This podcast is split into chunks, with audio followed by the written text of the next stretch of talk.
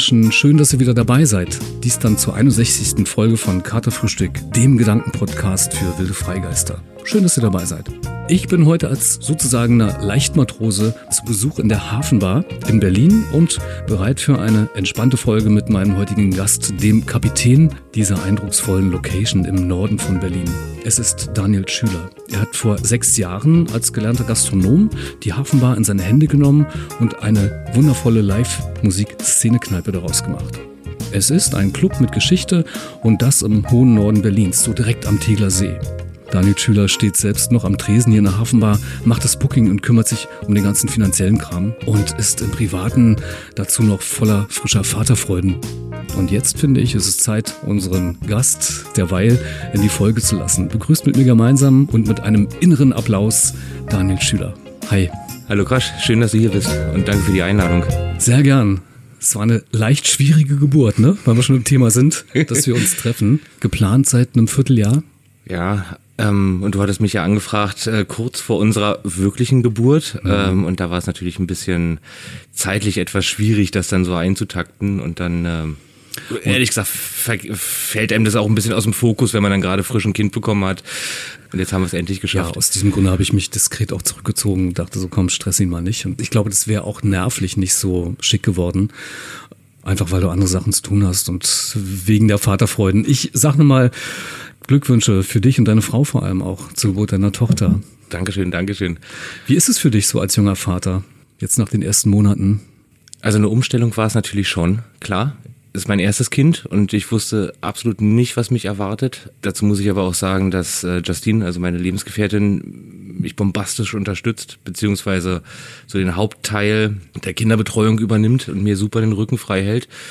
Gut, ich muss dazu sagen, Stillen ist jetzt nicht so mein Ding. Da muss sie halt dann durch. Aber was alles andere drumherum betrifft, also sie ist da absolut eine super Mutti und ich kann meinen äh, Berufen nachgehen, ohne dass es jetzt großartig ins Gewicht fällt. Warst du bei der Geburt dabei? Ja. Ja, ich bin ganz sensibler, also was so Krankenhäuser betrifft und so. Und ich habe natürlich mir im Vorfeld ganz viele Gedanken gemacht, wie läuft es ab? Und im Nachgang dachte ich mir so, naja, eigentlich solltest du Hollywood verklagen. Das ist halt nicht irgendwie tada und da ist es. Es ist äußerst viel Blut, Schweiß und Tränen. Aber ich hab's bei Bewusstsein überlebt, habe die Nabelschnur durchgeschnitten, alles. Das, äh, also man ist anders im Kreissaal, wenn du dabei bist, als man sich dann letztendlich vorstellt. So, also ich konnte mir sonst was äh, irgendwie in meinem Kopf ausmalen, lief alles nicht so. Ich erinnere mich, ich habe auch noch, oder ich hatte vage Vorstellungen von dem, mein Sohn ist ja mittlerweile auch ein bisschen älter schon. Von daher ist die Zeit schon ins Land gezogen. Ich kann mich nicht mehr wirklich erinnern, aber ich weiß, dass es bei mir dadurch eine wesentlich engere Bindung zu meinem Kind gab. Also es war auch dann so, ich konnte da nicht mehr zuschauen. Ich habe die Hände vor die Augen geschlagen, als es dann soweit war. Das war dann letztendlich auch eine normale Geburt, also kein Kaiserschnitt. Und äh, der Chefarzt kam und hat sich auf meine Frau damals so raufgeschmissen, so mit Knien, um das Kind zu gebärden. Und da war bei mir dann wirklich empty. Aber ich hatte ihn als ersten auf dem Arm und äh, konnte ihn baden. Und eine super Bindung war das plötzlich so. War es für dich ein wichtiger Fakt, ein wichtiger Moment? Dass du das Gefühl hast, da ist die Bindung noch stärker, als wenn so im Grunde ein geschopptes Kind nach Hause kommt, so oh, im Korb. ähm, also ich denke ja. Mhm. Also A, die Bindung zum Kind ist eine ganz andere, als wenn die schwangere Freundin, Lebensgefährtin, Frau, wie auch immer, geht ins Krankenhaus und kommt mit Kind zurück. Und es ist alles irgendwie gebadet und alles super und man denkt so, naja, war halt eine Hollywood-Geburt, ne? So. Ich finde aber auch die Bindung zur Mutter wird eine ganz andere, weil eben durch diese Bilder, die du suggestiert bekommst, da passiert nicht viel, da ist nicht schlimm. Wenn du miterlebst, was die Frauen da für einen Job leisten, dann siehst du das auch ein bisschen anders. Also ich weiß noch, Justine lag in den Wehen und während sie in den Wehen lag, es waren auch nur 50 Stunden, also es ging relativ flott, Ironie aus, ähm, sagte sie irgendwann, ich weiß gar nicht, so zwei, drei Stunden bevor dann das Kind irgendwie da war, sagte sie, Schatz, und wenn du mir noch einmal sagst, Männergrippe reimt sich auf Geburtswehen, dann hau ich dir eine rein. Wortwörtlich hat sie das so gesagt im Kreissaal. Und ich habe sie einfach nur angeguckt, habe gesagt, ich werde es auch nie wieder sagen. Weil klar, du kennst diese Sprüche, ne, äh, Männergrippe hm, und so. Nee, ich glaube, es gibt auch nichts, was du damit vergleichen kannst. Mhm. So, ähm, absolut, absolut. Und also mich hat's echt tief beeindruckt, muss ich sagen. Ähm, und ich äh, bin sehr froh, dass ich dabei war, weil ich habe echt mit mir gerungen, weil ich eben zart beseitigt bin, was sowas betrifft. Aber ich bin froh und dankbar, dass ich gesagt habe, okay, du gehst jetzt rein und kippst du um, dann kippst du halt um. Bin ich aber nicht. Jetzt ist das Töchterchen da und die ersten Monate sind durch. Hat sich da im Grundsätzlichen etwas geändert oder ist es nur eher eine Bereicherung in deinem Leben? Eine Bereicherung ist es sowieso. Hm. Geändert hat sich klar der Tagesablauf. Also das ist, Justine geht natürlich aktuell nicht arbeiten, weil sie kümmert sich ums Kind. Sie ist im Mutterschutz. Ich gehe arbeiten. Das heißt, wenn ich nach Hause komme, ist sie natürlich voller Energie. Ich komme nach Hause und denke so, oh, jetzt könntest du erstmal eine Stunde schlafen. Das kollidiert halt noch so ein bisschen. Wir haben so, so viele Situationen, dass ich mich dann einfach nachmittags einfach mal eine Stunde nochmal hinlege, bevor ich in die Hafenbar fahre hm. oder hinlegen möchte und dann liege und unsere Tochter war die ganze Zeit ruhig oder hat sich mit sich selbst beschäftigt oder wie auch immer. sobald ich liege und die Augen schließe, fängt sie an zu erzählen. Also in ihrer eigenen Sprache, ne? Aber sie fängt an zu erzählen. Und zwar genau, bis ich aufstehen muss und dann ist sie wieder still und schläft ein. so, also wir müssen immer wieder lachen, weil ähm, ja, es manchmal echt schräg. Also man, der Schlaf leidet schon, wobei was, was jammer ich, ähm, wie gesagt, wie anfangs erwähnt, ich muss nicht stillen. also von daher kann ich nachts halbwegs durchschlafen. Von daher, also für mich ist erstmal alles, ich habe eigentlich nur bisher die guten Seiten des Kindes erleben dürfen und die schwierigeren, da kümmert sich dann halt Justine drum. Wenn du jetzt den Weg nochmal zurückverfolgst vom vielleicht damaligen sogar Single-Dasein, dem Kennenlernen von Justine, über jetzt in, in der Familie zu sein, in der kleinsten Zelle der mhm. Gesellschaft. Gibt es da aktuell was, wo du denkst, ja, das würdest du gerne umsetzen oder einfach mal machen? Ich finde, das Witzige ist sowieso, ab dem Zeitpunkt, wo du eine Beziehung führst, die auf die Zukunft ausgelegt ist. Also ab dem Zeitpunkt, wo du dich dafür entscheidest, mit diesem Menschen dein Leben verbringen zu möchten, verheiratet oder nicht, das sei jetzt mal dahingestellt, ne? Ab dem Zeitpunkt, finde ich, verschiebt sich auch der Fokus. Also der Fokus dessen, wofür gebe ich Geld aus? In welcher Form gehe ich arbeiten? Geht man feiern? Äh, wie verbringt man die Abende? Das hat bei mir auch im Kopf so einen ganz schönen Schwenk gegeben. Das Kind ist dann eigentlich nur das i-Tüppelchen. Also sprich, dann ändert sich noch mal mehr von dieser kleinen Zelle, die man zu zweit verbracht hat und die schönen Zeiten, wo man dann vielleicht mal abends feiern gegangen ist, dann verbringt man es eher zu zweit auf der Couch oder wie auch immer. Dann kommt jetzt das Kind, was natürlich den ganzen Tagesablauf irgendwie ein Stück weit beeinflusst und der Fokus verschiebt sich noch mehr und ja, zum Beispiel, mein Ziel war es, also ich wohne ja in einer Baugenossenschaft und die vermieten auch Reihenhäuser. Mein Ziel war natürlich über kurz oder lang, ist immer eine Frage, ob man eins bekommt, dann auch umzuziehen, was ich heute erfahren habe, dass es auch klappt. Also wir haben ein Reihenhaus bekommen, wo wir jetzt zeitnah dann umziehen werden.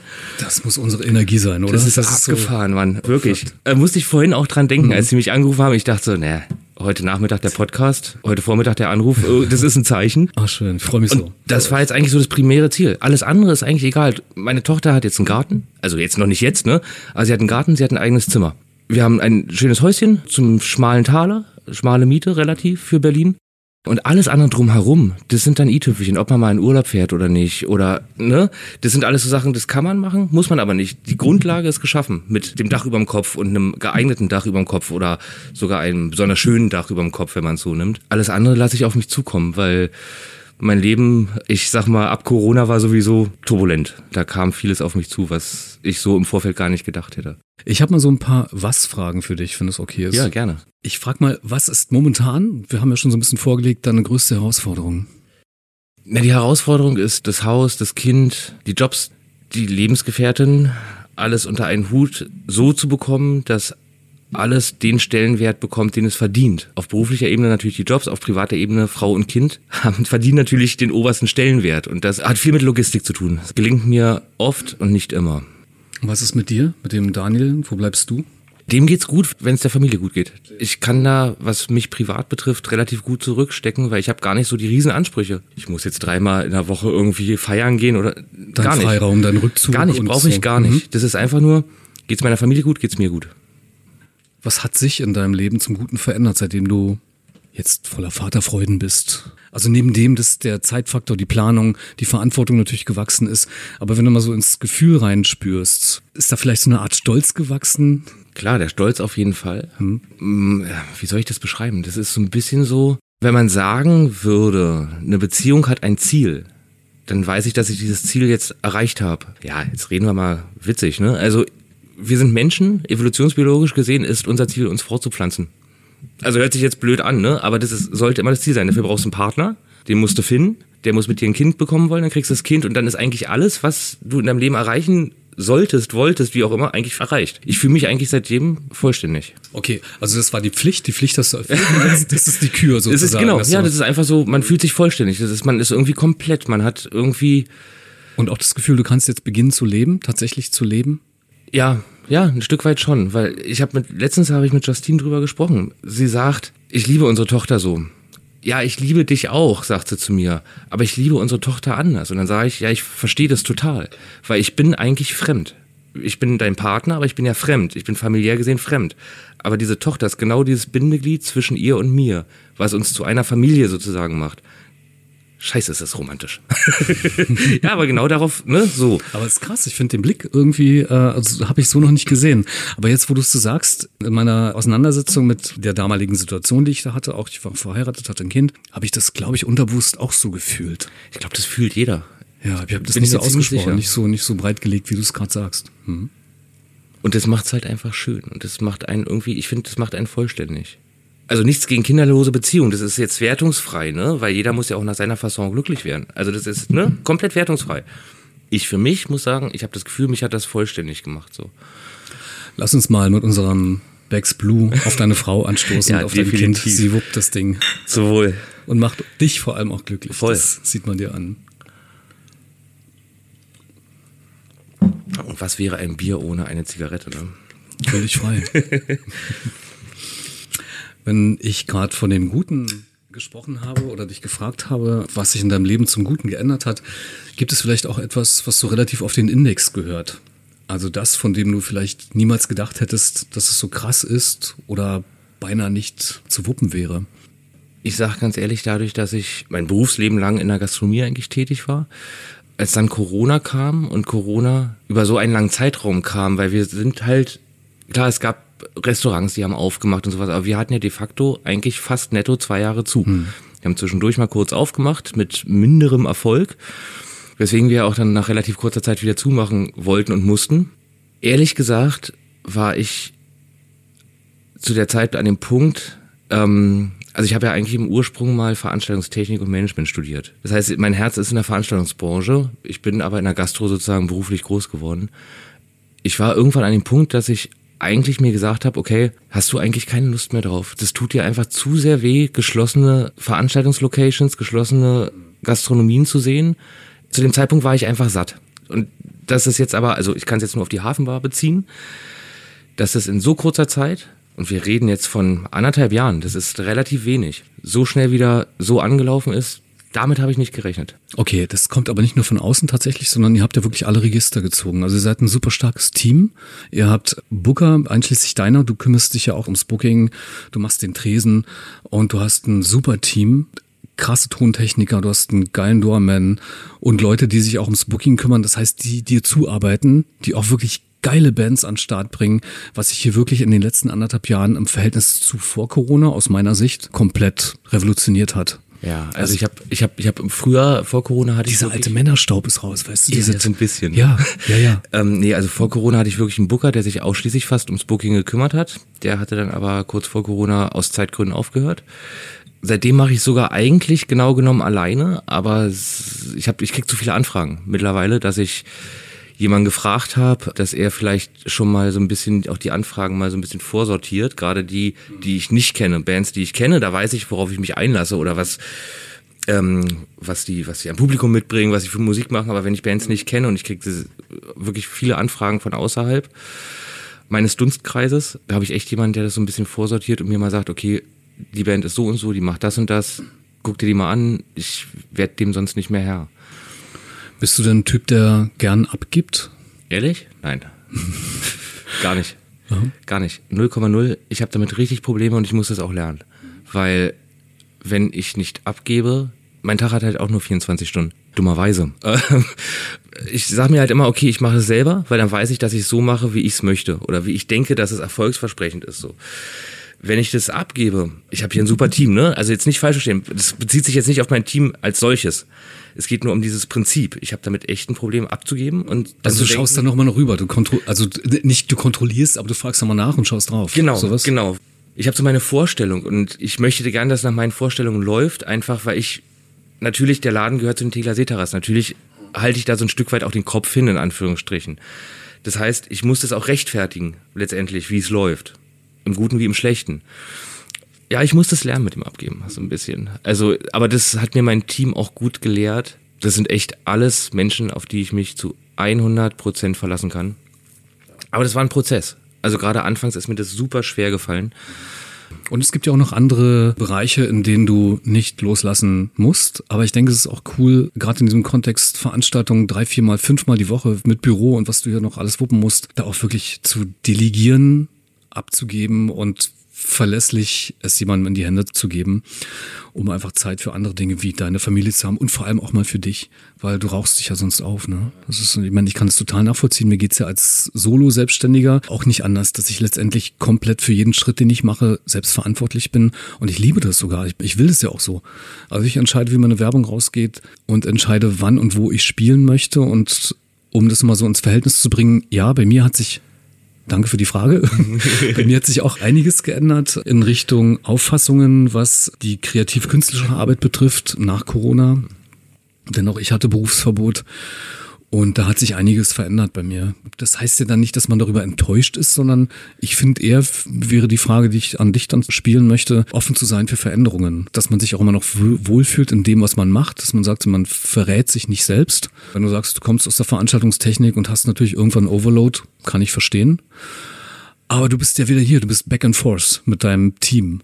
Und nochmal großes Danke an alle, die dir einfach den Rücken frei halten und das Ding hier so professionell über die Bühne ziehen. Denn Leute, die Hafenmar, die ist ein Liveplatz in Berlin und da kannst du wirklich für ganz Berlin sprechen, dem die Türen eingerannt werden, weil die Bands geil sind, die hier spielen. Es sind internationale Acts und weil du sagst, du kriegst Anfragen, die kommen teilweise aus den Staaten, aus England, Schottland, woher auch immer. Das ist jetzt nicht nur Erkner und Oranienburg.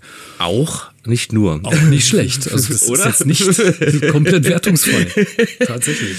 Ich hatte halt diesen Punkt, dass ich einfach gefrustet war und einfach gedacht habe, okay, Veranstaltungsbranche ist gar nichts mehr.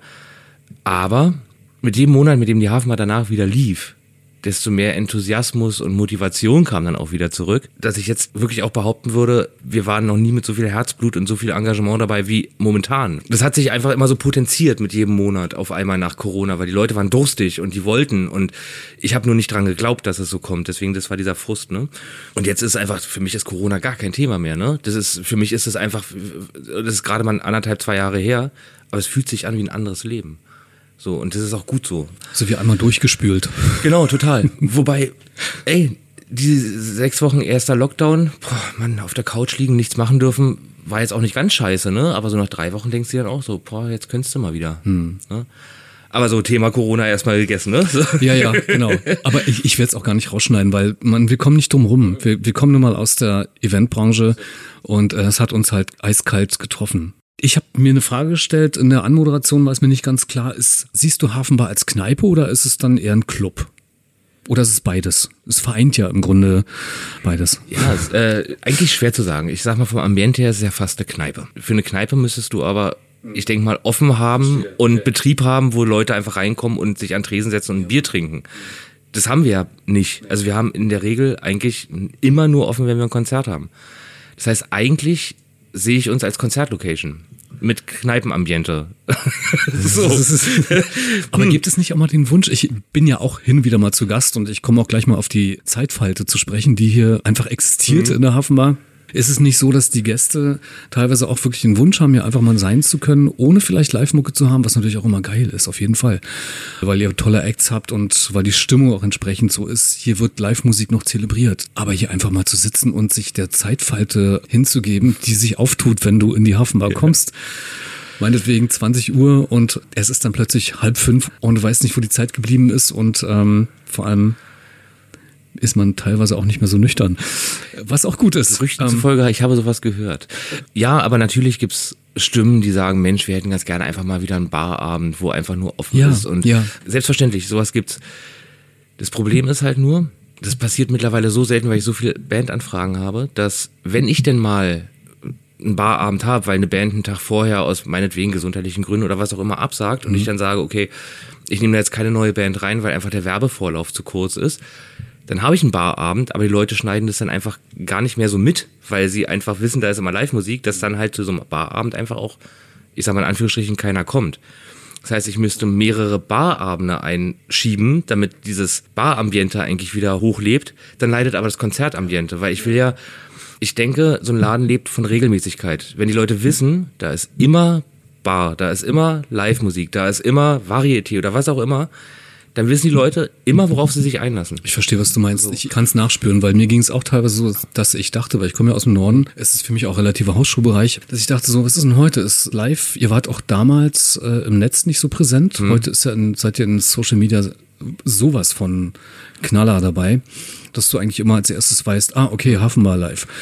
Ähm, dass mich das auch damals ein bisschen durcheinander gebracht hat. Bin ich da jetzt mit einer Band? Ist, also ist da eine Band oder kann ich da mein Bier trinken? Genau. Da öffnest du mir gerade den Gedanken für. Also du mhm. musst halt dann wirklich aktiv suchen. Was haben sie denn heute? Ist Band oder ist Bar oder ist zu? So wissen die Leute, klar, wir haben unsere festen Tage, Donnerstag, Freitag, Samstag. Mittlerweile anhand der vielen Anfragen oft mal auch auf den Sonntag oder Montag oder Dienstag, ne? Ähm, die Leute wissen, sie kommen her und haben Live-Musik. Sie wissen, sie kommen her und hören einfach drei, vier, fünf Leute, die auf der Bühne stehen, ihre Instrumente bedienen und einfach für anderthalb, zwei, drei Stunden geile Mucke machen, egal in welche Musikrichtung, ne? Und den Alltag draußen vergessen lassen. Zumal wir ja auch keine Fenster haben. Das heißt, du kriegst vom Alltag dann auch nichts mehr mit. Du musst dich dann irgendwie ein Stück weit aufs Konzert konzentrieren. Und Hashtag Zeitschleife immer ja. wieder. Es ist einfach, du rutscht hier rein und das, das ist geniale, Leute hier reinzurutschen und einfach mal wirklich alles zu vergessen, so wie du sagst, du kannst dich auf die Band konzentrieren, du hörst hier nichts von vorbeifahrenden Bussen oder wir sind eh am See. Nicht mal dein Handy klingelt, weil wir hier ja. im Keller von einem Bunker sind, gefühlt und äh, einfach kein Handyempfang ist. Wie, wie gut ist das?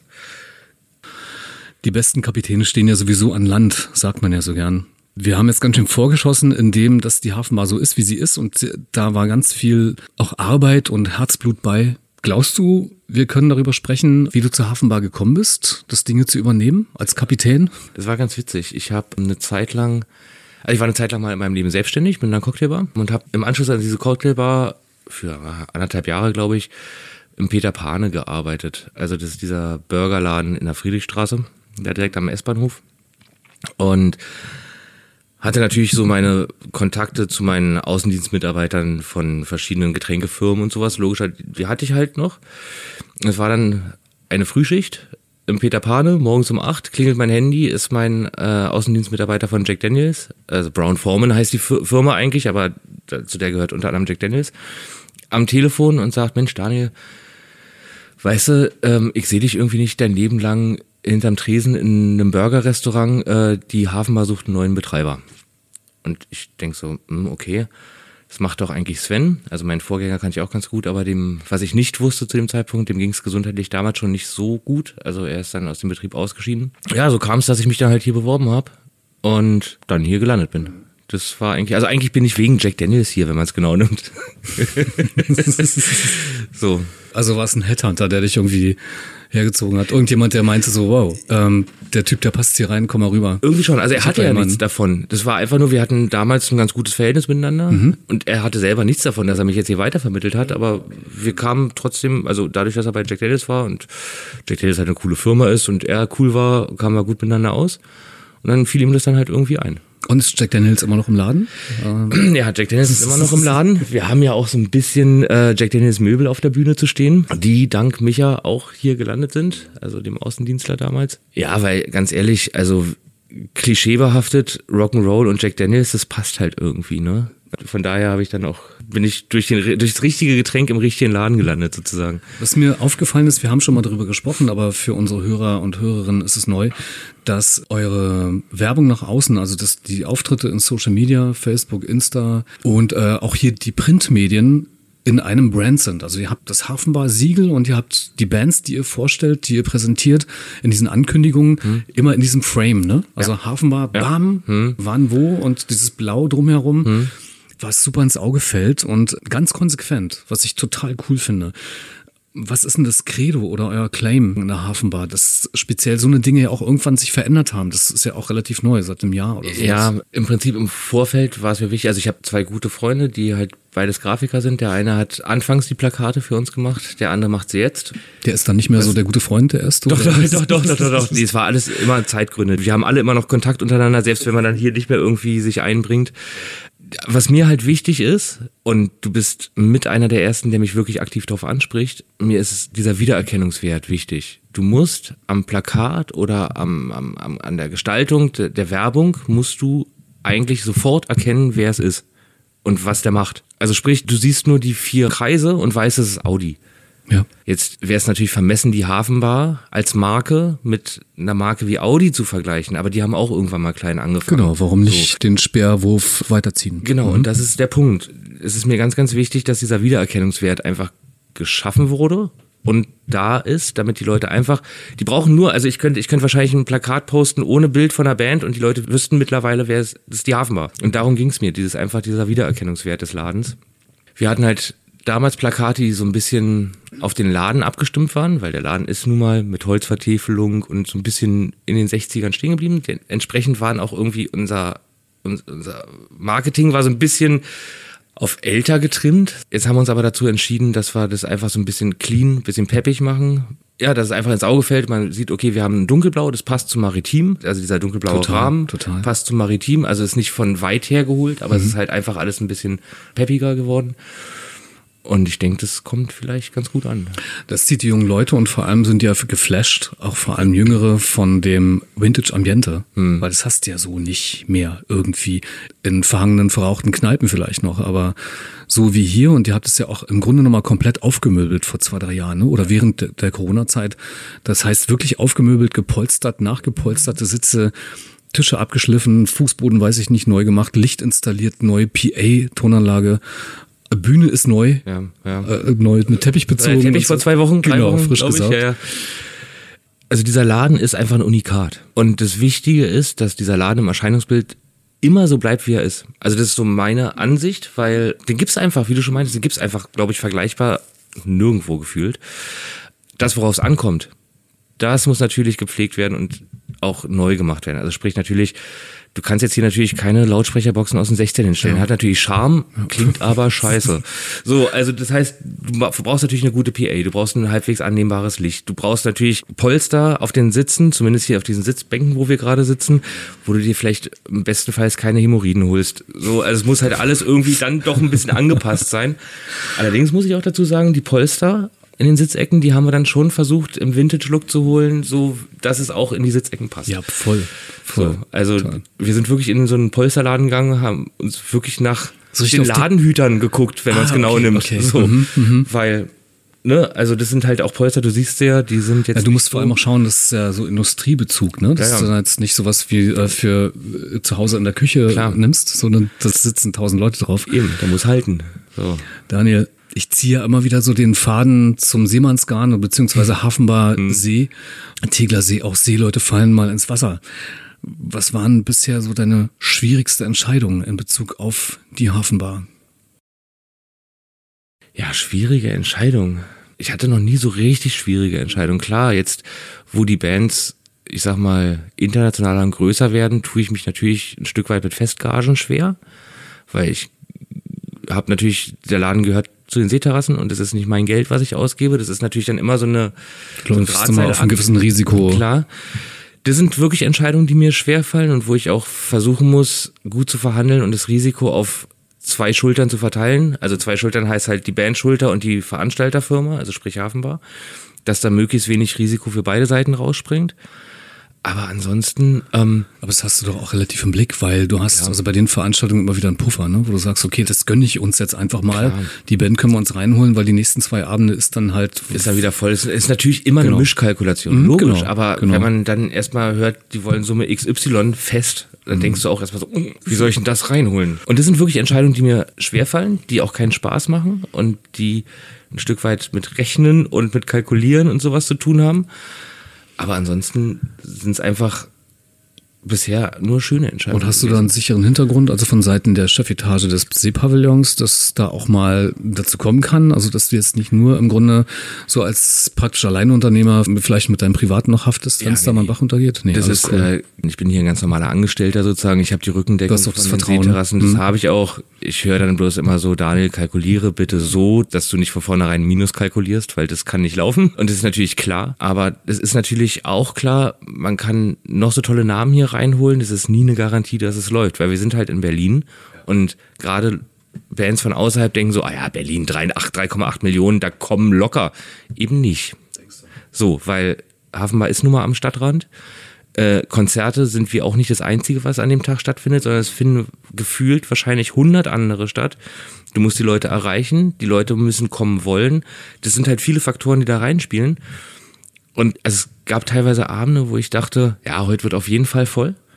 Und dann, und dann war es Montag. Tresen und dann mhm. dachte ich so, oh, ja, ist aber überschaubar, ne? Und dann gab es auch Abende, wo ich dachte, ja, okay, kannst du planbar, heute wird's überschaubar, aber trotzdem schön. Und dann war auf einmal die Bude voll. Also, man kann, also was hier planbar ist, ist eigentlich nur das, dass hier nichts planbar ist. so. Schön. Wie schaffst du es, deinen Job, der genau dann stattfindet, wenn andere Freizeit haben, das Private so unter einen Hut zu bekommen? Was ist denn da so das Zündende oder das Verzaubernde, wo man für das Magische vielleicht sogar? Mhm. Naja, zum einen habe ich mit Justine jemand an meiner Seite, der sehr viel Verständnis für den Job aufbringt, auch wenn sie natürlich auch zwischendurch ihre Kritik äußert, klar. Aber der Vorteil ist natürlich, sie hat hier lange Jahre auch gearbeitet. Also sie weiß, wie der Laden funktioniert, sie ja. weiß, wie es läuft, sie und sie, kennt dich. Genau, und sie steckt auch emotional natürlich ja. ein Stück weit auch noch mit drin, genau, ne? Genau. Als meine Steuerfrau sozusagen. Mhm. Ja, und ansonsten, wie ich eingangs schon erwähnte, also ich selber brauche im Prinzip keine Freizeit. Meine eigene Freizeit investiere ich dann für die Familie. Das ist für mich vollkommen in Ordnung und super schön einfach. Ja, ich spüre auch Dankbarkeit. Das ist ja eigentlich das, worum es geht, dass du dringend auch die Rückendeckung brauchst. In dem Falle von deiner Frau und auch von den Freunden um dich herum, dass sie dir ein paar Sachen abnehmen, weil Du wirst nicht glücklich dabei, tatsächlich. Ist das Managen der Hafenbar so eine Art Traum für dich? Der in ähm, Erfüllung gegangen ist? Ja, oder? im Prinzip mhm. ja. Also ich habe damals Veranstaltungstechnik und Management studiert, weil ich einfach das Ziel hatte, irgendwann eine Konzertlocation managen ah, zu dürfen. Ja, siehst du? So, ähm, so lernt man sich kennen. Krass. Klar, Im Schön. Prinzip ist es so, dass ich mir da natürlich so eine Größenordnung Columbia Club aufwärts vorgestellt habe. Also sprich ungefähr so das Vierfache an der Kapazität von der Hafenbar so das zu managen, dafür brauchst du aber einen gewissen Betrag X unterm Kopfkissen, den ich einfach nicht hatte. Und dann kam einfach die Hafenbar um die Ecke und ich hatte hier unten so halbwegs freie Hand und da mein Vorgänger mit der Live-Musik eigentlich hier angefangen hat, habe ich von vornherein meinem Chef gesagt, pass auf, wir machen jetzt Live-Musik regelmäßig, damit Leute wissen, worauf sie sich einlassen. Geplant war übrigens nur einmal die Woche. Das war geplant bei drei Öffnungstagen einmal die Woche. Aber die Anfragen wurden dann relativ schnell so viel, dass wir dann auf zwei Tage und dann auf drei Tage gegangen sind. Ähm, ja, und jetzt, jetzt leite ich halt sozusagen meine eigene Konzertlocation. Und das ist echt abgefahren, weil das war eigentlich so mein Ziel irgendwann während des Studiums. Gab es da mal was zum Lauf der letzten Jahre? Also sprechen wir jetzt von nach Corona, denn du hast dich ja selbst für dich aufgemacht und die Entscheidung getroffen, weiterzumachen wo ich eigentlich dachte, dass du das sagst, das wäre vielleicht eine der schwierigsten Entscheidungen gewesen, zu sagen, ich pack das Ding doch nochmal an und gehe hierher. Äh, gab es da mal im Laufe der letzten Zeit, was dich vor einer inneren Angst vielleicht abgehalten hat, das Richtige zu tun? Eigentlich nein. Also alles, alles, was ich bisher jetzt so in der Hafenbar sozusagen, eigentlich auch gerade seit Corona entschieden habe oder gemacht habe, natürlich war bei bestimmten Dingen immer ein gewisser Zweifel. Klar, wir reden jetzt auch über die größeren Bands, aber ich habe stellenweise einfach auf mein Bauchgefühl gehört, teilweise auch auf die Menschen, Zahlen die geschaut. Zahlen geschaut, ne? Hm. auf, auf Leute gehört, die sich dann vielleicht auch mit den Bands auskannten. Also ich habe jetzt viel mit Booking-Agenturen zu tun und dann habe ich natürlich mit den Leuten gesprochen und habe auch offen gesagt, ihr wollt eine Festgage haben. Wann habt ihr das letzte Mal in Berlin gespielt? Wie viele Leute waren da? Was habt ihr denn an Eintritt genommen? Also dann, da muss ich dann auch nachfragen, weil ich sage ganz ehrlich, nur weil ich studiert habe, mir fehlt natürlich die aktive Erfahrung, sowas zu kalkulieren und einfach zu, ich kann nicht bei Band XY einfach von vornherein wissen, okay, die ziehen 150 Leute, alles klar. Selbstläufer, das geht nicht. Und da muss ich dann in den Dialog treten und auch ein bisschen Fragen stellen, die mal ins Detail gehen und einfach mal horchen. Leute, wir haben Bock, euch äh, zu buchen, aber ihr müsst mir ein paar Infos geben, weil wenn ich euch buche und das geht in die Hose, dann war es halt das letzte Mal so. Und ähm, von daher sind die Entscheidungen, die ich treffe, eigentlich zumindest immer überlegt. Nicht immer funktionieren sie hinten raus in der Form, wie ich es mir vorstelle, aber ich äh, schieß nicht zu schnell sozusagen. Ich mache mir schon meine Gedanken und versuche das dann irgendwie so halbwegs auch so zu kalkulieren, dass ich sage, okay, selbst wenn es nicht allzu gut laufen sollte, hat man da auf jeden Fall einen Abend, der irgendwie mit dem alle zufrieden rausgehen.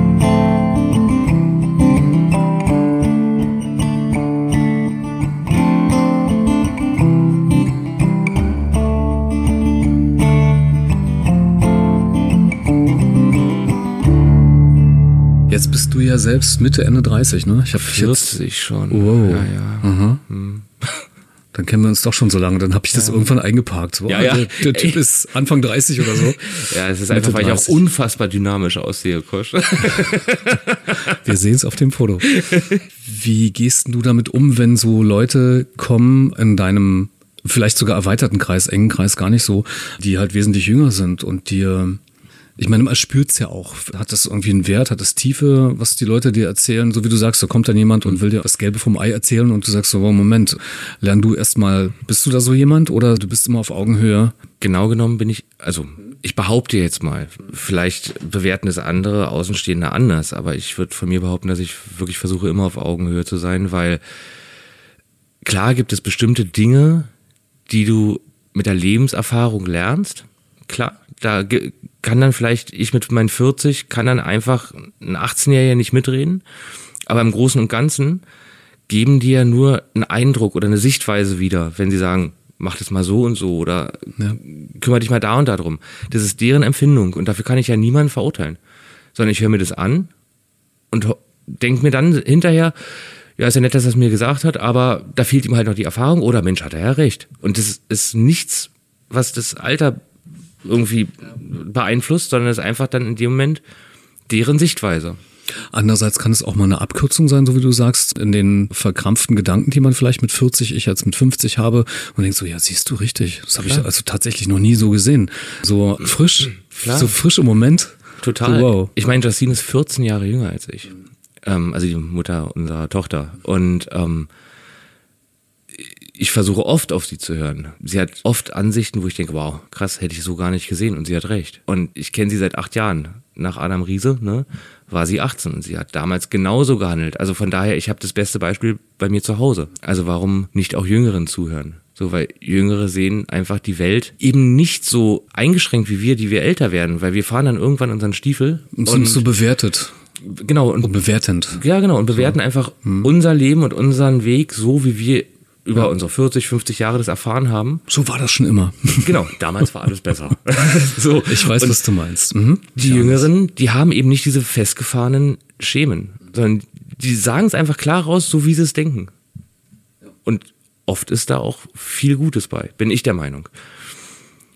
Wir bleiben mal noch in deinem Alltäglichen in der Hafenbar. Wenn man so drei, vier Tage sagst du, manchmal sind es auch fünf Tage in der Woche mit den Bürozeugs und was sich mit der Planung, äh, Nachbereitung vor allem auch der Sachen, du musst den Tresen sauber halten, nicht allein, aber machst du halt, wenn man so die drei, vier Tage oder besser auch Nächte durcharbeitet, wie du, mit sehr viel Durchlauf von Leuten und der Lautstärke vor allem und den permanenten Bewegungen um einen herum. Ich kenne es selbst auch, wenn ich unterwegs bin.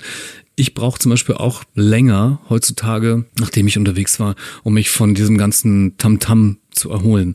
Also Lautstärke, Menschen, Eindrücke, die auf mich einprasseln. Ich träume zum Beispiel auf Wurstzeug und bin sonntags dann teilweise total matschig. Wie ist denn das mit dir? Wie kommst du denn in Ruhe oder wie schaffst du es in Ruhe zu kommen? Du hast von deiner Familie gesprochen, klar, ist das sicher auch ein super Punkt, Baby auf den Arm zu nehmen oder einfach mal in der Natur zu sein und auch vor allem die Pläne zu haben und die durchzusetzen. Aber für dich als Daniel, wie schaffst du es, in Ruhe zu kommen? Auch wenn du vorhin weggeschoben hast, ich brauche das gar nicht so für mich, aber ich kann mir gut vorstellen, dass es auch mal gerade durch diesen Tumult, den wir hier unten haben, oder du vor allem, dass es da auch einfach mal so, ich muss jetzt einfach mal die Tür zu machen oder ich fahre irgendwo hin, allein. Oder gibt es sowas gar nicht? Ehrlich gesagt, gibt es sowas gar nicht. Respekt. Also das Einzige, was ich so, also wo ich super runterkomme, ist ich brauche immer so eine halbe Stunde, wenn ich mich ins Bett lege, halbe, mhm. dreiviertel Stunde, dass ich mir wirklich einen Fernseher anmache, irgendeine Reportage reinschiebe. Und das kann dann morgens um vier sein, ist egal. Das ist dann einfach so wie Feierabend. Genau. Mhm. Und dann gucke ich die einfach und dann ziehe ich aber auch irgendwann den Stecker und dann bin ich weg. Und dann weiß ich manchmal nicht mal mehr am nächsten Tag, welche Reportage ich noch geguckt habe, weil ich dann wirklich, da merke ich dann auch, okay, der Kopf war voll. Aber das ist für mich so dieses Runterfahren. Ich lege mich einfach ins Bett, mache mir Fernseher an und lass mich dann einfach berieseln. Ah, und dann geht es nächsten Abend weiter, das kannst Ja, ja. du. Das kann, okay, cool. Ja, in der Regel dann etwas früher aufstehen jetzt mit Kind und dann ein bisschen Kind. Vielleicht ist das wirklich so ein Altersding, weil ich erinnere mich, dass ich da früher auch nicht das Thema mit hatte. Zwei, dreimal in der Woche unterwegs zu sein und dann sonntags halt auch nochmal irgendwie einen schönen Tag zu haben mit der Freundin, mit der Partnerin oder mit mir selbst. Geht ja alles. ist alles möglich. Aber das ist halt, du musst auch dir vorstellen, ich bin auch halt einfach gerne zu Hause. Das war ich vor dem Kind schon, das bin ich jetzt mit Kind umso mehr. Bei mir ist wirklich so, my home is my castle. Wir haben auch zugegebenermaßen sehr selten auch nur Besuch, weil unsere Wohnung ist halt unser Rückzugsort. Das ist der Ruhepol. Wir haben zwei Katzen, die kommen dann kuscheln. Ihr dann mögt es auch ruhig zu Hause dann so. Total. Also wir sind einfach, wir, wir haben halt immer so schön gesagt, ähm, wir sind einfach ein ruhiger Haushalt, weil da ist nichts eigentlich, was laut ist, sozusagen. Mann, sind wir langweilig. Oder? ja, eigentlich schon. Aber das ist genau halt dieser Gegenpol zu diesem Leben hier in Lautstärke, weil der Raum ist nun mal begrenzt hier in der Hafenbar. Und es ist manchmal verdammt laut. Ich schreie ja ungern Gäste an, aber ich muss sie manchmal anschreien, sonst hören sie mich nicht. Das ist dann wirklich, ich komme nach Hause, also und das, das, das finde ich eigentlich wichtig, sollte vielleicht, sollten vielleicht mehr Menschen auch so handeln. Weil einfach, ich komme nach Hause und habe dann so das Gefühl, okay, jetzt ist, jetzt ist, fängt mein Urlaub an. Weil ich mich zu Hause einfach wohlfühle. Ich komme nach Hause, schließe die Tür ab. Super hier schön. ist mein Safe Place Ja. und hier kann ich mich fallen lassen und Seele baumeln lassen und alles um mich herum ist auf einmal egal. Kann ich gut nachvollziehen. Dann ist die Frage damit auch ganz cool in den Hafen geschoben. Mhm. Weil dann ist das dein, dein Pol, dein Rückzug und dann ist es das deine Erdung.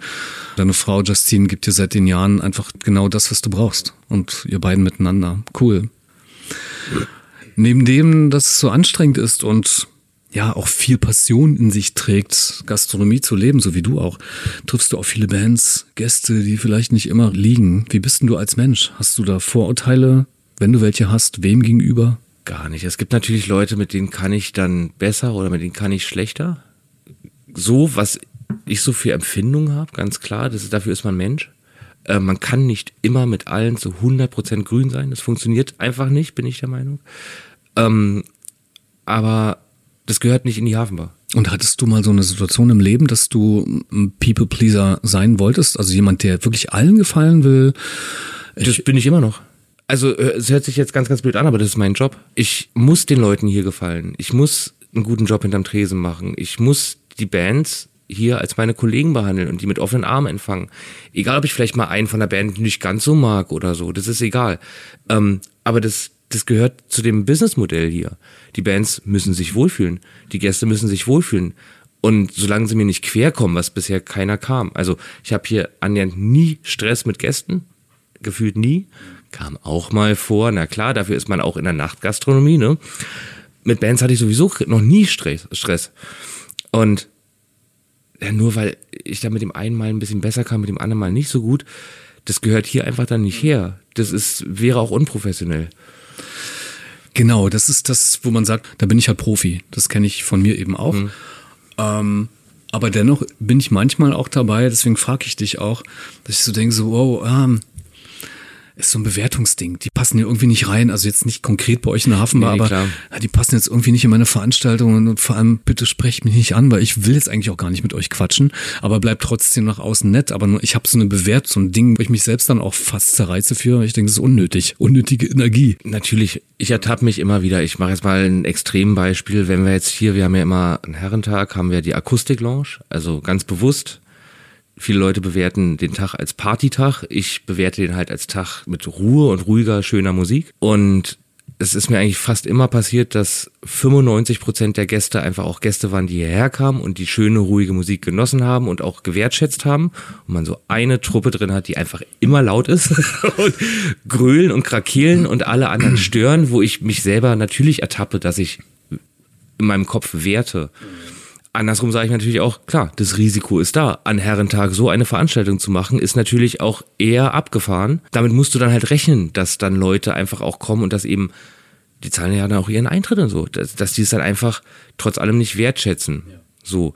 Und wenn ich dann in meinem Kopf werte und denke so, ah, ja, trinkt mal euer Bier, aber jetzt müsst ihr mit mir auch nicht so viel, ne? Ertappe ich mich zwar manchmal, aber denke mir dann auch, okay, Du hast zwei Möglichkeiten. Du kannst die Leute für immer verabschieden. Genau. Oder du bleibst einfach äh, Gastronom und Genau. Profi und Genau, ähm, und dann gehe ich einfach hin und sage dann so, pass auf Leute, seid mir mal nicht böse, versucht mal ein bisschen leiser zu sein, weil ich weiß, ihr wollt feiern, aber wir sind halt hier ein bisschen ruhiger und in der Regel klappt es dann auch. Aber natürlich hast du dann in dem Moment erstmal so, ja, was ist denn das für eine komische Truppe und hier merken die nicht, dass hier ruhig, nee, merken die nicht, weil an Herrentag ist in der Regel um 20.30 sind einfach neun von zehn Herren halt schon mit 3,8 im Turm. so, die merken das dann einfach Ich nicht. bin ja der- derjenige, der auf der Bühne steht an diesen Männertagen. Genau. Und Bühne ist ja meistens dann auch nicht da, weil das sind dann so, weiß ich, Biergärten oder so, wo auch immer. Manchmal auch einfach Raucherkneipen, so wirklich abgehangene Dinger. Da gibt es keine Barriere, keine Grenze und das, oder, oder so, so, eine, so, so ein Abstand. Und das sehen viele in ihrem Bierdunst auch gar nicht, dass es wirklich eine Bühne ist. So dass ich während des Spielens einfach so von links, rechts entweder mit Handys so befeuert werde oder Schulterklopfen oder wollen mit ins Mikrofon quatschen oder mich einfach irgendwas fragen und ich spiele dabei so gerade so. Ja, sag mal, ähm, hä? Und da muss ich ja auch irgendwie noch so weit Profi bleiben. Und ich hatte auch mal eine Phase, wo ich mit mir selbst nicht so grün war oder irgendwie Stress hatte oder was, keine Ahnung, so Lebensstress mit 30, Mitte 30, weil ich da irgendwie so ziemlich überaggressiv reagiert habe. Es, also ich habe wirklich sowas gesagt, so halt die Schnauze oder irgendwas, so ein unnötiges Zeug, wo ich dachte so, äh, das ist nicht professionell. Und habe jetzt auch irgendwie über die Jahre genau das gelernt. Also dann kommt doch, leckt mir die Ohren ab und äh, ist alles cool, alles nett, aber es ist auch Zeit, dann wieder zu gehen. Ich meine, im Prinzip, man, man, solange man dann seinen Standpunkt vertritt, mit einer gewissen, vielleicht auch verbalen Härte, man kann ja seinen Standpunkt vertreten, aber dann sozusagen diese Grenze nicht übertreten. Genau das, genau das ist, und ne? das, ja, ja, Ähm, genau. Ich verstehe genau, was du meinst. Klar, klar gab es so eine Situation auch schon mal hier, dass ich dann einfach dachte, oh, hättest du jetzt einfach gar nicht so hart machen müssen. Ja. Aber zum Glück halt selten. Und es ist passiert, wie du es gerade schon gesagt hast, glaube ich, in Situationen, wo man selber mit sich vielleicht auch nicht so ganz im Reinen ist. Dass man selber vielleicht ein Nervenkostüm hat, was ein bisschen angeknackst ist und man dann einfach eben viel schneller auf 180 ist. Also hatte ich, wie gesagt, durchaus hier auch schon. Aber man muss halt schon versuchen, das irgendwie wegzudrücken, weil es einfach in dem Moment, ja, die Leute wollen nicht absichtlich stören, die wollen einen schönen Abend haben. Und die einen wollen ihn halt gerne laut und die anderen halt gerne leise. Und wenn es halt eine leise Veranstaltung ist, dann musst du den lauten einfach irgendwie auf eine bestimmte, aber nette Art erklären. Leute, versucht's mal ein bisschen leiser. Geht Ja, auch. Ja. Daniel, du hast ein extrem cooles Team. Wir haben schon drüber gesprochen. Wir könnten wirklich auch jeden einzelnen hofieren und vorstellen. Zum Beispiel den Dorman Pete, den alle wirklich lieben, weil er einfach ein, nicht nur einen geilen Job macht, der ist einfach wirklich ein herzlicher Original. Mensch und einfach ein, ein Original. Ja. Und das braucht es auch an der Tür, definitiv. Ähm, ein Shoutout an ihn, vor allem auch Shoutout an deine Tontechniker und Tontechnikerinnen. Da weiß ich aber nicht, ich kenne nur zwei, so. Was heißt nur? Zwei der besten in Berlin für mich. Du hast also wirklich, Leute, wenn ihr in die Hafen mal kommen wollt, einen der geilsten Sounds in den kleineren Locations. Ich will es jetzt nicht vergleichen mit Fritz Columbia oder so, aber ihr habt wirklich einen Hammer-Sound. Sowohl auf der Bühne als auch, also für die, für die Musiker, Musikerinnen ist es ein Wohlfühl-Fact, definitiv und ähm, ein ganz großes Ding. Aber worauf ich eigentlich hinaus wollte, ist, dass dein Team ja mit dir auch gewachsen ist, so über die Jahre, neben den Tresenleuten, den dir zuarbeitenden Bookern, von denen du auch erzählt hast, und nicht zuletzt den vielen treuen Hafenbar-Besuchern. Was ich wissen will, haben sich da auch Freundschaften entwickelt aus diesem Drumherum der vielen Jahre. Oder ist es immer so ein professionelles Distanzding, was ich von mir auch kenne? Genau genommen sind alle, die hier irgendwie im Dunstkreis der Hafenbar arbeiten oder werkeln, sind alle auch mehr oder minder in meinem Dunstkreis. Dass ich vielleicht nicht immer Zeit habe, mich privat mit denen zu treffen oder so, ist ganz klar. Aber wir hatten zum Beispiel, jetzt komme ich wieder zu dem leidigen Thema, vor Corona hatten wir wirklich auch eine Hafenbar-Kegeltruppe. Wir sind einmal im Monat kegeln gegangen. Und zwar wirklich so Tresenleute. Ah, okay, ihr als Team. Wir als Ah, Team sind super. einmal Mhm. im Monat kegeln gegangen. Das ist dann leider dank Corona so ein bisschen eingeschlafen. Aber ja, wir machen durchaus auch, ich sag mal, im Rahmen privat mal was. Hm. So. Und das ist mit der Zeit zum Teil gewachsen, zum Teil waren es auch Leute, die ich dann schon länger kannte. Aber wir haben ein sehr freundschaftliches Verhältnis in, Hm. untereinander. Also Peter kenne ich zum Beispiel jetzt auch seit, ich glaube, 15 Jahren Ja. oder so. Er war vor, vor deiner Zeit schon Doorman Genau. hier, ne? Genau, und ich kannte ihn halt aus meinem alten Laden hier in Tegel, da war er damals Gast, daher kannte ich ihn. Also Okay. das ist irgendwie, man kannte sich länger und mochte sich oder man kannte sich kürzer und begann sich zu mö mögen. Das Team als solches ist schon recht intim, sozusagen. Hui. Also ja, ne, aber menschlich gesehen, ich weiß auch, hier kann jeder sich auf jeden verlassen. Blind. Mir sagte mal jemand, Daniel, weißt du, dass du ein Talent hast? Und ich sage so, nee, im Prinzip, ich sehe mich immer so, ich bin grundsätzlich eigentlich talentfrei. so, aber ich bin da auch ein sehr selbstkritischer Typ. Er sagt so, nee, du hast echt ein Talent, bei dir steht jeder an der Position, die er bekleiden kann. Also es ist halt zum Beispiel Peter hinterm Tresen. Mhm. Ja, funktioniert mhm. einfach nicht. Mhm. Julian statt hinterm Mischpult an der Tür, das funktioniert irgendwie nicht. Also klar, nur ist es auch, Julian ist studierter Tonmeister. Der würde sich jetzt auch nicht an die Tür setzen, aber vom Prinzip her, diese Aussage, ist mir dann auch irgendwann aufgefallen, ja, okay, irgendwie ist wirklich jeder an der Stelle, wo er sich wohlfühlt und hingehört. Mit seinen Kernkompetenzen. Ja, genau, total. Und deswegen funktioniert das, glaube ich, auch einfach gut, weil jeder, jeder schöpft hier seine Talente genau in dem Bereich aus, wo er dann auch tätig ist. So. Und keiner quatscht einem wirklich rein, also nicht ungefragt vielleicht so. Genau. Weil jeder so sein Aufgabengebiet hat, das kriege ich ja dann auch direkt mit im Miteinander hier. Als Beispiel, ich würde Peter niemals vorschreiben, wie er die Tür zu machen hat. Weil ich stehe da ja selber gar nicht. Also auch wenn ich sozusagen hier den Hut auf habe, im übertragenen mhm. Sinne, ich kann mir darüber gar kein Urteil erlauben. Das kannst du Weil, eigentlich. Das ist so ein individuelles Ding. Da ist, ist so viel Charakter bei. Genau. Bei jedem Einzelnen, der an der Tür steht und bei ihm auch ganz besonders eine herzliche Art. Also ich gönn's euch einfach, den Moment zu feiern, wenn jemand in die Hafenbar kommt, Pete mal anzuquatschen und ihn zu erleben. Es ist ein Urgestein. Einfach ein super liebenswerter Typ. Neben deinen Tonleuten. Wir, wir, wir haben ja, schon ja, genug. Ja, oder haben wir schon genug. ähm, wenn wir bei Freundschaften sind, würde ich gerne einen Moment da verweilen und dich fragen wollen, welche Bedeutung haben für dich Freundschaften? Du hast von deiner Familie gesprochen. Vielleicht gibt es auch ausgesuchte Freunde, so ein bisschen expandiert von dem, worüber wir gerade sprechen, die vielleicht gar nicht in dem Dunstkreis sind. Wie wichtig sind dir dann Freundschaften an sich? Also Freundschaften, solange sie real sind und echt sind, also wirklich Freundschaften. Und ich bin der Meinung, davon gibt's in der Regel nicht viele, sind mir schon wichtig. Mhm. Ich versuche die auch immer ein Stück weit zu pflegen. Mir fehlt oft die Zeit. Also ich habe so zwei, drei wirklich enge Freunde, vielleicht vier, mit denen ich auch gerne mal im privaten Zeit verbringe, so es mir denn möglich ist. Das ist äußerst wichtig, weil sie natürlich dann nochmal einen ganz anderen Blick auf die Dinge auch haben, weil sie einen selber auch kennen und vielleicht das verfolgen, was man macht, aber eben da dann nicht so involviert sind, dass sie, sag ich mal, einen aktiven Blick haben, sondern eher den Blick von außen. Das ist ungefärbt. Ungefärbt, genau. Und das mhm. ist einfach super wichtig. Und woran ich halt auch Freunde erkenne, ich habe zum Beispiel einen guten Freund, den sehe ich zwar öfter hier mal in der Hafenbar, aber wir machen sehr, sehr selten was privat. Aber ich weiß halt, den kann ich zu 100 Prozent zu jeder Tages- und Nachtzeit anrufen, wenn ich ein Problem habe. Wenn er jetzt nicht gerade selber arbeiten ist, dann ist der auch da. Das ist Freundschaft. Ähm, das ist das, und das, umgekehrt genauso. Das hört man immer wieder. Das höre ich auch in den Interviews von den Menschen, die mir gegenüber sitzen, genau das, dass äh, Freundschaften so dass man die tatsächlich so aufdecken kann. Jemand, der dich anrufen kann oder den du anrufen mhm. kannst morgens um vier und immer eine offene Tür, ein offenes Wort hat, das ist echt eine echte Freundschaft. Es geht gar nicht darum, dass man irgendwie in der Woche irgendwas zelebriert oder irgendwie so ein, ja komm, äh, wir müssen uns treffen, sondern es kann auch nach einem Dreivierteljahr genauso intensiv sein, wenn man sich nicht sieht, ohne dass es da Ressentiments gibt, einen Hinblick, ah komm, du hättest dich mal melden können. Genau, das macht dann einfach auch eine gute Freundschaft aus, denke ich. Wir haben ganz viel über die Hafenbar, über dein Tun hier und über Freunde und Familie gesprochen. Ich würde dich gerne mal ein bisschen anpieksen wollen, was deinen Weg betrifft und dich auch als Person. Wenn du, du triffst ja Entscheidungen auch für dich allein, beziehungsweise für andere schon, also mit. Mhm. Du triffst einfach selbst Entscheidungen als Manager hier in der Hafenbar, Entscheidungen für dich als Familienvater. Welcher Sache gehst du doch immer noch aus dem Weg mit so einem Gefühl, nee, will ich nicht entscheiden, kann ich nicht? Was es zu Mittag gibt. Okay, Weil ich bin so ein Mensch, ich esse einfach alles.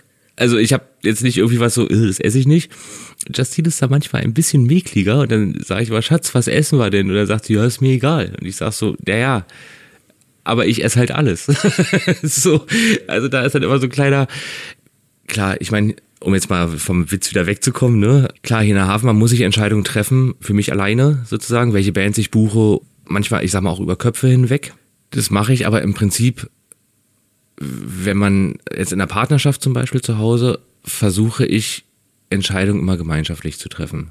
Ob es jetzt finanzieller Natur sind oder einfach so ein Lapidarium wie beim Essen. Weil es bringt mir ja nichts, wenn ich entscheide, wir essen heute das XY und Justine isst es nicht. Das ist, damit bin ich zwar glücklich, sie aber nicht. Also ich versuche schon, bestimmte Entscheidungen einfach auch auf zwei Schultern zu verteilen, so, weil es dann einfach zielführender ist aus meiner Sicht. Ähm, ähm, so handhabe ich das aber zum Teil auch hier. Ich, wenn ich wenn es Dinge gibt, die zu entscheiden sind, was jetzt nicht vielleicht das Booking betrifft oder so, ähm, da versuche ich dann schon auch die Leute mit ins Boot zu holen und zu sagen, wie seht ihr denn das? Was denkt ihr denn? Weil da sind wir wieder beim Anfang mit den flachen Hierarchien. Wenn ich das alles immer nur alleine entscheiden würde, dann verliere ich vielleicht irgendwann auch den Blick fürs Wesentliche. Und so habe ich halt Leute, die zwar aktiv dabei sind, aber trotzdem den Laden ein Stück weit auch von außen betrachten und können dann auch sagen, ja, dann äh, mach das doch mal ein bisschen anders, weil ob ich es dann so mache, bleibt ja immer noch mir überlassen. Aber ich hole mir dann immer diese Meinung noch mit rein. Also eigentlich versuche ich immer Entscheidungen nicht alleine treffen zu müssen, sozusagen. Ja, gelingt mir ganz gut. So in dem Zuhören nehme ich dich als, als vielleicht vorausschickend, wir kennen uns seit fünf, sechs Jahren, ich bin mir nicht sicher. Aber äh, mehr oder weniger auch peripher, wir saßen noch nie an so einem Tisch wie hier, ohne Laut, ohne aktive Getränke. Ja, ja stimmt. Also war viel von außen mit dabei.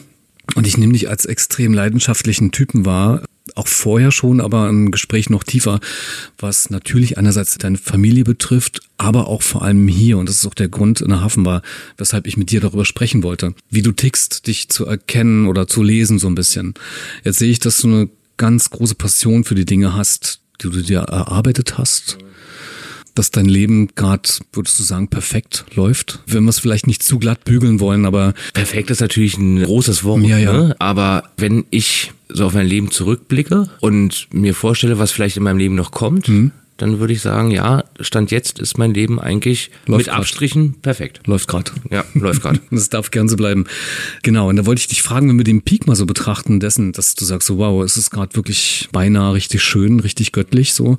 Worauf bist denn du aktuell stolz? Oder am meisten stolz? So. Klar, das fragst du mich jetzt als frisch gebackenen Vater, ne? Auf meine mhm. Tochter logischerweise. Mhm. Ähm, Davon gehe ich mal aus. Dass das sie so geworden ist, wie sie ist, weil sie ist ja. bezaubernd. Ja. Aber das sagt wahrscheinlich auch jeder Vater, ne? Zu Recht. Aber ich, Zu äh, Recht. So, ne? Prinzessin. Ähm, nee, ich bin wirklich, also ich bin wirklich stolz auf die Entwicklung der Hafenbar. Einfach weil wir haben jetzt nicht das monstermäßige Budget für Werbung. Das ist eigentlich alles handmade. Das war auch, dass Bands mich anfragen, wo ich teilweise denke so, wow, das ist echt abgefahren, dass die hier spielen wollen. Das kam halt inklusive jetzt der Corona-Zeit, wo wir wieder drauf kommen, mit sechs Jahren Klinkenputzen.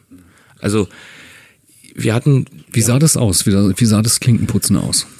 Ja, wir waren halt immer am Ball. Wir haben halt regelmäßig unsere Konzerte angeboten. Wir haben versucht, uns hier zu verbessern, weil du kriegst halt gute Bands und wenn ich sage gute Bands, möchte ich nicht die Bands, die hier von Anfang an spielen, irgendwie diffamieren. Das, ähm, gute Bands geht mir halt um den Namen, weil ich bin froh und dankbar über jede Band, die hier vom ersten Tag an gespielt hat, weil ohne die wären wir halt nicht jetzt da, wo wir sind. Du musst dich halt stetig verbessern, weil gute Bands in Anführungsstrichen kriegst du halt nur mit guter Technik, mit einem guten Service, mit ja wir haben halt hier die Philosophie, die Band ist jetzt hier nicht irgendwie ein blöder Dienstleister, der einfach hier einen Abend verbringt und gefälligst ihre Leistung abzuliefern hat, sondern es sind für mich einfach temporäre Kollegen für einen Abend.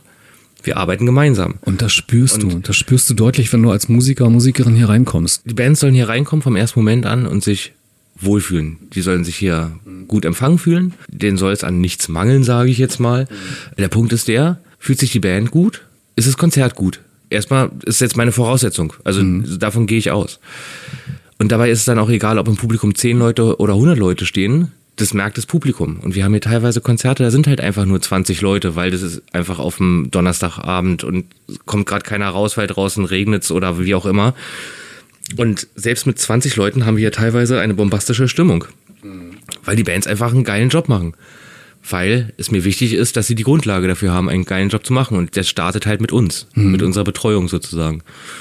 Und so ist halt so dieser Rattenschwanz. Wenn ich von vornherein irgendwie blöd zu meinen Bands wäre, ja, da haben die auch keinen Bock hier zu spielen. Definitiv. Und dann merkst du das auch, wenn die auf der Bühne stehen. Und das merkt dann auch das Publikum. Und die trinken dann auch weniger und kommen im Zweifel auch nicht wieder. Und es macht einem Musiker auch mehr Spaß, einfach wertgeschätzt in den Arm zu gehen und auch mal dann ein Dankeschön zu kriegen. Weißt du, so, wir haben hier ein Backstage, wir haben eine Garderobe, du kannst dich zurückziehen als Musiker, Musikerin. Es, es ist alles da. Und das ist mir mhm. ganz, ganz wichtig, weil damit steht und fällt aus meiner Sicht so ein Konzert. Zumindest in der Größenordnung an Location ich will mich da auch nicht vergleichen mit der Waldbühne, da ist das dann vielleicht ein bisschen anonymer, ne? Aber ähm, in einer Location wie unserer ist es wirklich so, dass da dann die Homogenität und das alles ja, irgendwie passen das ist das eine, aber ich habe das immer wieder erlebt. Waldbühne war ich noch nicht, aber es gab so Wohlheide, Mhm. ein paar größere Arenen, in denen ich damals gespielt habe, Olympiastadion, aber nicht wirklich als Hauptakt, sondern als Hertha gespielt hat auf so einer Nebenbühne. Je größer die Veranstaltung, desto professioneller wird das komplette Team, desto entspannter wird das alles. Ah, okay. Tatsächlich. Weil jeder weiß, wo sein Platz ist. Da gibt's nicht irgendwie so eine Rangelei. Vielleicht mal Zickereien unter den Bands oder so, aber ähm, ähnlich wie am Theater oder am Filmset. Deswegen sagt man ja auch nie wieder mit Amateuren, nur mit Profis arbeiten. Ich würde mal gerade eine Klammer machen. Willst du noch was trinken? Ja, Bist du zufrieden bisher? ja, voll. Ja, total.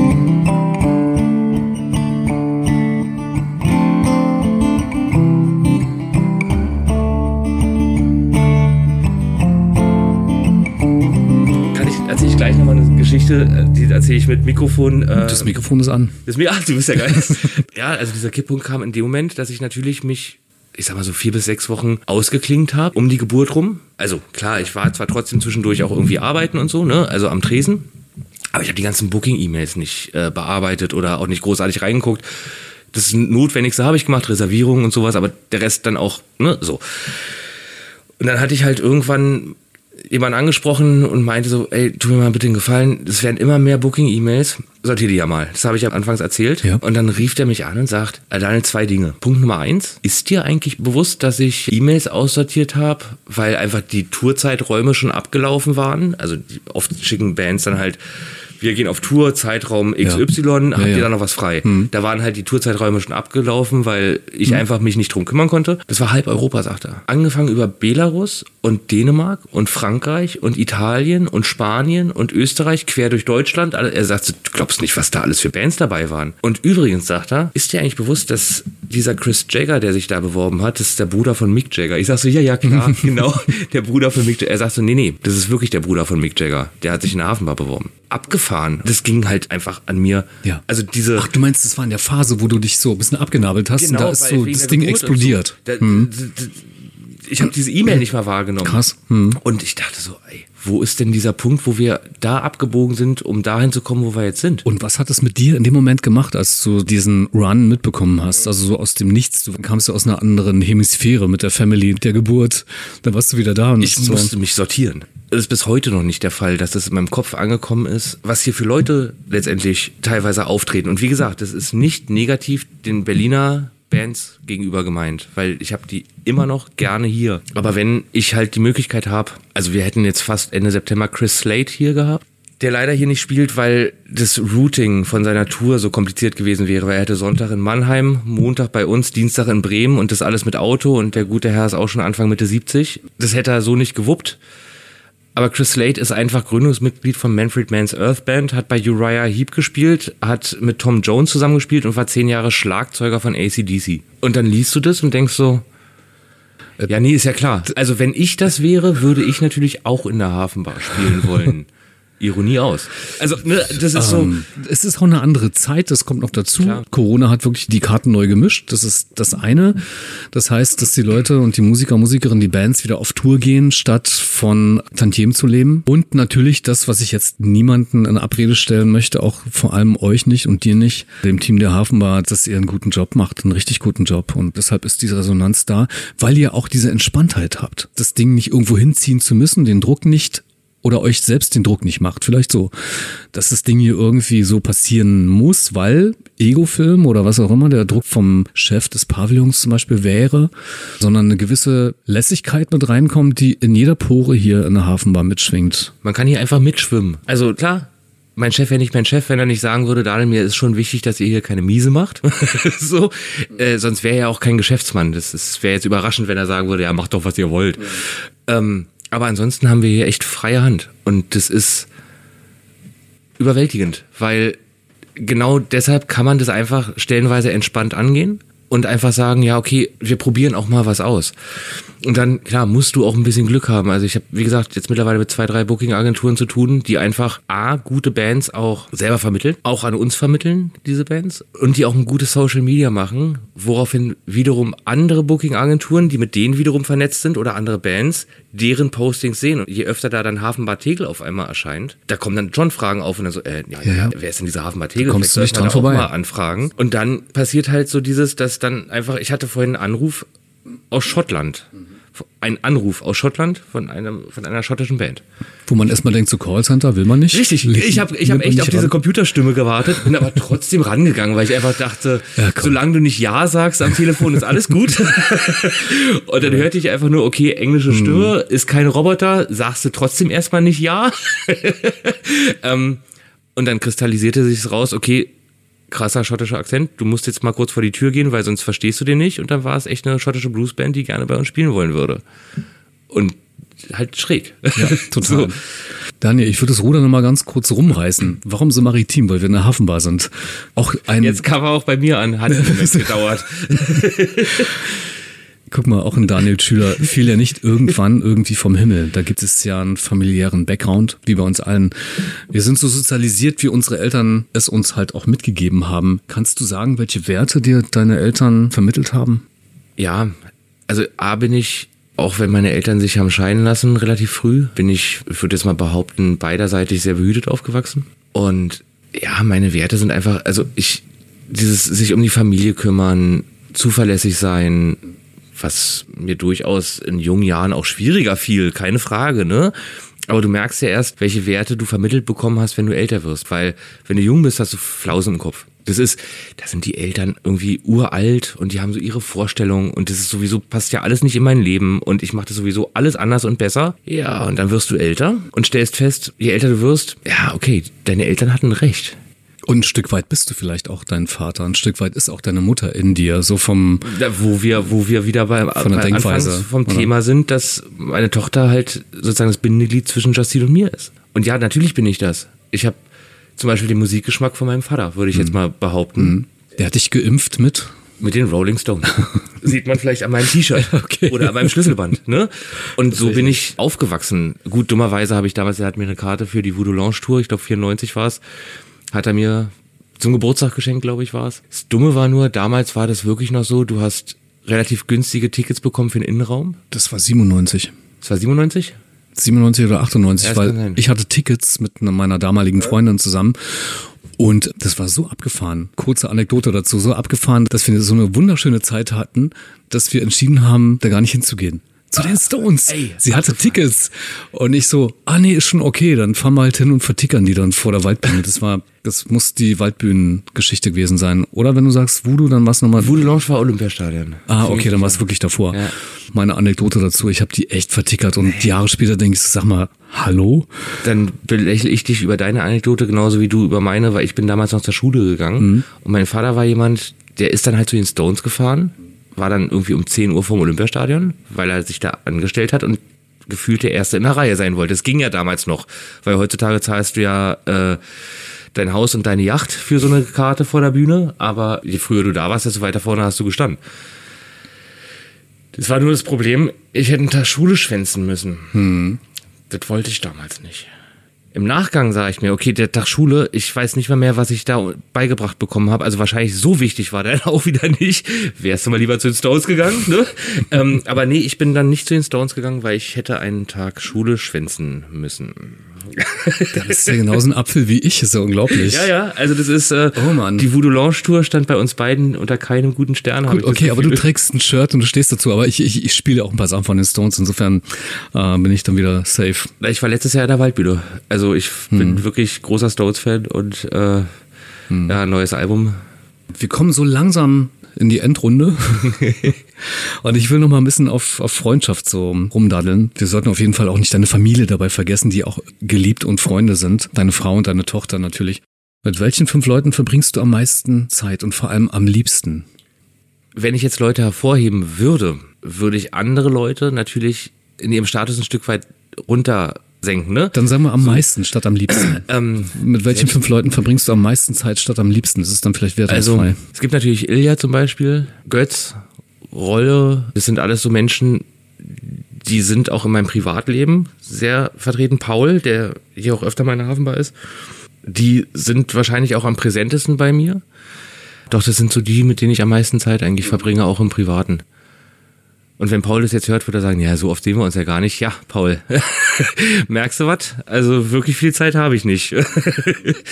wenn wir beim Thema Zeit sind, wofür würdest du dir gern mehr Zeit nehmen? Ja, sicherlich für Freunde, weil ähm, die kommen. Also für Paul? Für Paul unter anderem, weil die kommen bei mir wirklich zu kurz. Ich bin froh, dass sie so geduldig sind. Emotional eine Freundschaft pflegen kann ich, zeitlich nicht das ist manchmal echt ein bisschen schwierig. Ich glaube, das ist eine Gratwanderung, also auch im Miteinander, dass das Gegenüber, also Freund, Freundin, hm. versteht, okay, es geht nicht darum, dass wir, dass wir uns simsen, dass wir uns anrufen oder hey, wie geht's dir, sondern du spürst es ja auch. Wir hatten das vorhin schon. Du spürst es in dem Moment, wenn du dich wieder siehst, dass es was Tiefes ist, Total. was, wo du sofort wieder andockst und wie vor einem halben Jahr, wo man sich vielleicht gesehen hat, Spaß hast oder in die Tiefe gehst. Beispielsweise Götz. Den kenne ich seit, ach, seit der Schulzeit.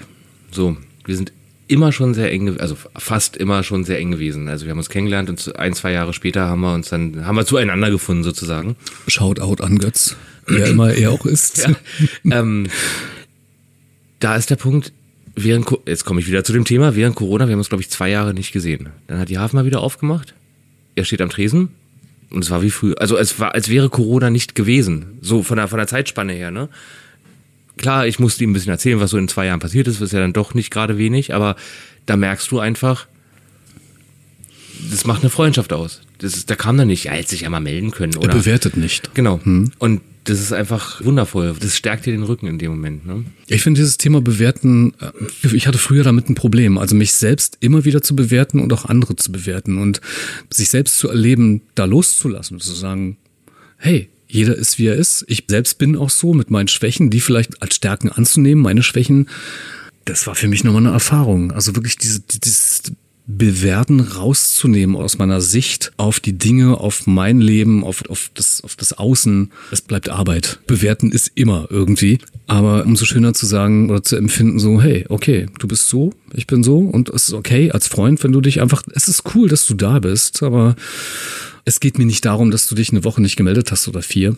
Ich schätze dich so als Freund einfach, weil die Energien stimmen oder man muss ja, es ja gar nicht begründen. Das klar. ist dann eben einfach. Manchmal, manchmal stimmt es einfach, ne? Ohne dass man sich unbedingt jeden Tag sehen muss, sozusagen.